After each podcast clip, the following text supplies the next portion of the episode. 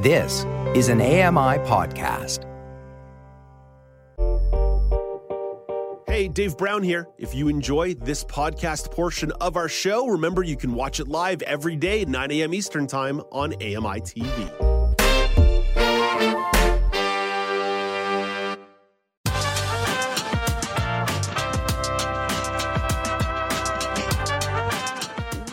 Back. It's now with Dave Brown on AMI. A new report shows there's little mention of disability rights in national climate commitments and policy. The report comes together from McGill University's Disability Inclusive Climate Action Research Program, otherwise known as DICARP, and the International Disability Alliance. Here to share a few of those findings is Dr. Sebastien Jodoin, Director of DICARP. Dr. Jodoin, thank you so much for making time to be a part of the show today. We're grateful. Thank you so much for the invitation. So, I'm curious where you were pulling some of this data from and what you were looking for. Yeah, so basically, uh, state parties to the Paris Agreement every year have to submit um, communications where they report what they've been doing in the field of climate change. So, we basically looked at these reports, and from them, we extracted all of the framework climate mitigation and adaptation policies. So we were able to comprehensively collect all of the climate policies of all the uh, 192 state parties to the Paris Agreement. And then uh, we were able to sort of look at them, code them, and look at whether they mentioned people with disabilities, uh, their rights, uh, accessibility um, standards, and requirements. So I'm on the edge of my seat here because I'm genuinely curious. When you're going through that much data, I imagine there are a ton of findings. We could probably be here all day if we read through all of them. But what were some of the key takeaways after that analysis? Well, uh, the key takeaways were pretty disappointing. Uh, basically, we're looking at um, a situation where people with disabilities are systematically being neglected in most of these policies. So when we looked at uh, the mitigation policy, so those are policies where states outline what they're going to do to reduce carbon emissions um, to meet their objectives under the Paris Agreement. We found uh, that uh, less than a third of countries mentioned people with disabilities in any way. Uh, actually, one of the countries that did mention uh, them were Canada, but there was sort of just a one line saying, you know, the green economy has to be inclusive of people with disabilities. And when we're looking at climate adaptation policies, I would say here uh, the results are even more disappointing because we know that people with disabilities are disproportionately affected and dying in uh, the context of climate change, including in Canada. Uh, and here again, we found uh, uh, no country, there, there were countries that mentioned people with disabilities, but they're usually just lumped into a list of vulnerable groups. Mm. And we couldn't find a single policy that had actual concrete mechanisms for including people with disabilities in adaptation planning, involving them in efforts to adapt to a changing climate and avoid uh, the uh, harm and mortality that comes from climate uh, fueled uh, events. I hope I'm not wandering too far off the pathway here, but were there any kind of obligations laid out in the Paris Agreement that said you have to consider the needs of people with disabilities? So, the preamble to the Paris Agreement uh, mentions a number of groups that are more vulnerable to climate change, and people with disabilities are one of those groups. Uh, but actually, the obligation to do something here doesn't really come from uh, directly, anyways, from the Paris Agreement or the climate regime. It really comes from the UN Convention on the Rights of Persons with Disabilities, which m- almost all of the state parties to the Paris Agreement have signed. And that agreement is very clear.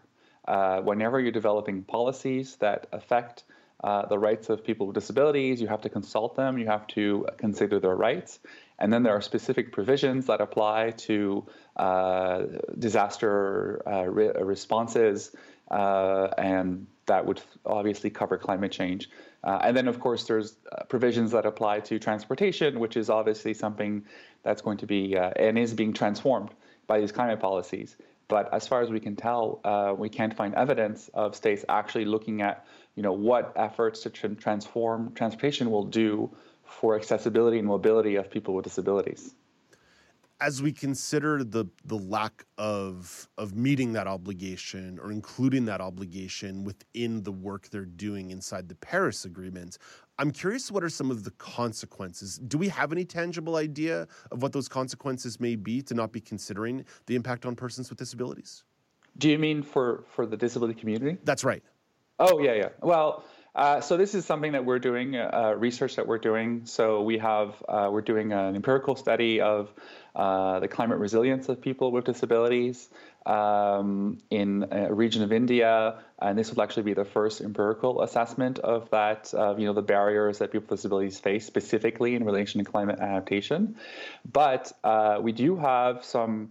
Uh, we can look at uh, evidence that comes out of different severe weather events that are fueled by climate change.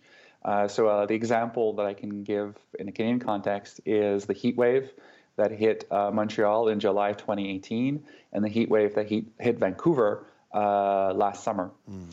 So when you look at, or summer 2021, 2022, sorry, yeah, well, there was there was a heat wave this summer, but the heat dome yeah. was last summer. I know at this point yeah. it's hard to keep track yeah. of all these things. Yeah, yeah, yeah, yeah, yeah, Last summer, yeah. So uh, when we look at uh, the different reports that were that were done on the rates of mortality and and what happened in those contexts, what we find is that uh, three quarters uh, of the people who died in these heat waves had disabilities. Um, so literally, people with Canadians with disabilities are dying. Uh, because of severe weather events that are fueled by climate change.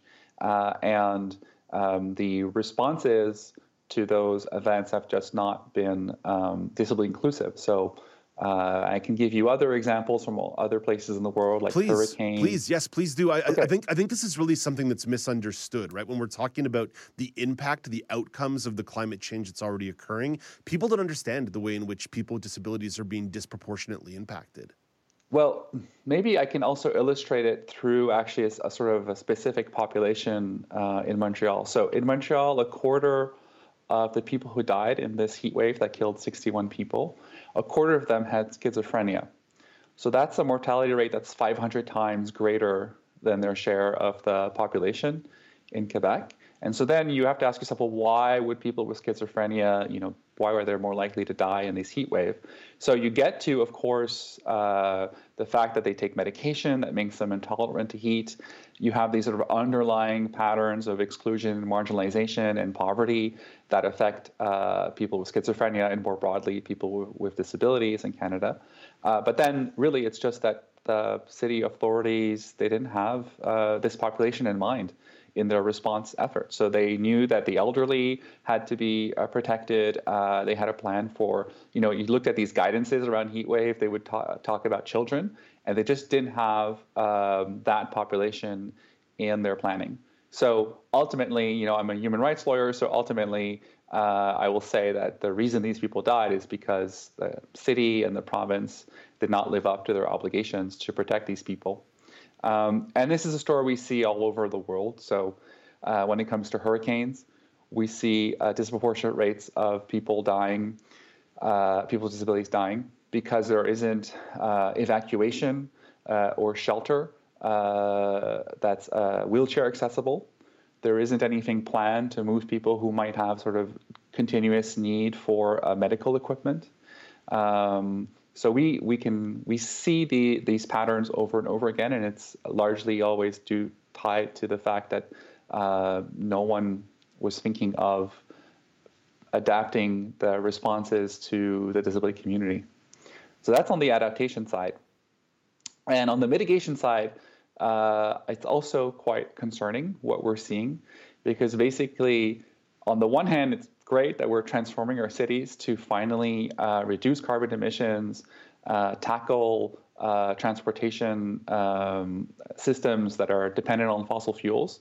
Uh, but uh, as far as we can tell, this is happening largely without thinking about whether it's creating more barriers mm. for people with disabilities.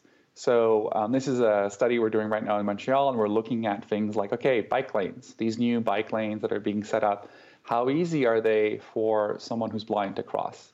Um, you know, the lowering of sidewalks also, for instance, which is seen as a measure to encourage sort of mixed use of streets, more pedestrian streets, uh, also can be quite problematic if you are depending on sidewalks as a way to navigate uh, the city. Um, we're you know looking at car sharing programs. If you go on these car sharing programs, can you get an accessible vehicle. Mm. Uh, the subsidies for electric cars. Uh, are there uh, accessible vehicles that are available on the market? Uh, so we're asking questions that unfortunately we're noticing that the policymakers uh, and the officials designing these policies have not been asking. And so far, uh, we're seeing some pretty concerning results. And the sad thing about this is actually that efforts to transform our the way we move, uh, the way or, or urban planning and transportation is organized, these efforts could actually be used to uh, make cities more accessible. Um, but right now, that's not uh, part of the thinking. So uh, it's miss- a real missed opportunity, and instead, you're seeing like uh, you're seeing that it's exacerbating uh, challenges for people with disabilities. Dr. Jourdain, you took the words out of my mouth. I was going to say it's a perfect example of a missed opportunity. It's even things with the electric vehicles, which again people understand at a broader level is a good thing. There's concerns about the the the amount the amount of noise they might make, right? That they don't emit as much noise, so someone may not hear a car coming in the same way if they're hard of hearing or they're blind or low vision. So it, like it, it's these little teensy tiny considerations that it seems over and over again. Every time we take a progressive step in society, it always seems like people with disabilities are, are the group that gets left out of the consideration here. Well, you know, the, the noise of the electric vehicles, that's an interesting um, point because actually the reason that they make noise at all is because of blind activists. Uh, so, blind activists in the um, National Foundation for the Blind in the United States figured out a while back that these uh, motors, which are very silent when they are in the cities, you know, at higher speeds you hear them, but at lower speeds you, they make no sound. They figured out, oh my God, this is a huge risk to us, and so they lobbied the U.S. Congress to uh, make it a requirement that electric car manufacturers have to ensure that the, their vehicles make sound. Uh, and so this is an example, in my view. Uh, I mean, maybe you, you, might argue it's not perfect, uh, perhaps, but I, I would say uh, this is an example of what uh, people with disabilities can bring to this conversation. Mm-hmm. So figuring out how to make this technology accessible, uh, safe, uh, inclusive for uh, the blind community is actually going to end up saving um, thousands of lives, right? So the mm-hmm. children crossing the street, uh, the person who's who's not paying enough attention. Uh, so I, there's lots of examples that I like to cite of how we can design things in a more accessible way and actually get more uh, people being able to benefit from and contribute to uh, the transition to uh, a low carbon uh, world. I will never argue about something not being perfect because I wholeheartedly believe in that perfection is the enemy of good. So sometimes uh, we need to put perfection aside just for the sake of a little bit of progress here and there. Uh, Dr. Jourdain, you and your colleagues are doing a lot of incredible work, and we're only just, just, just scratching the surface about this report. We're really talking in broad, broad strokes. Where should people follow the work that you're doing uh, with DICARP or ICA? Yeah, so we have um, we have a website. Uh, it's disabilityinclusiveclimate.org, uh, and we've uh, put all of the research that we've done, but also basically anything that anyone has ever written about climate change and disability, we've posted on there as well.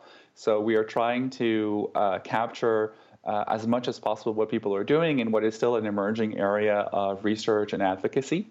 Uh, and um, we are very fortunate to work with organizations of people with disabilities um, from all over the world, including some in Canada. So we try to reflect uh, that the important work that uh, other organizations are doing at the grassroots. And we also have a podcast um, called Enabling Commons, which is actually just interviews of people with disabilities about the work they're doing in relation to climate change. So that's another useful uh, uh source of information for people who want to know more about this work and maybe want to get involved. Well, Dr. Jourdain, we thank you and your colleagues for all the work that you're doing. It's a no small task and it's a really important one. So thank you for taking a few minutes today to lay it out for us. And hopefully, we get a chance to connect with you again down the road. Sure. Thank you so much for the invitation. That's Dr. Sebastian Jourdain, the director of DICARP from McGill University. And after the show, you can head over to our blog to read the report and find out more about the work that they do. AMI.ca slash now is the address, AMI.ca slash now. Hey, Dave Brown here. If you enjoy this podcast portion of our show, remember you can watch it live every day at 9 a.m. Eastern Time on AMI TV.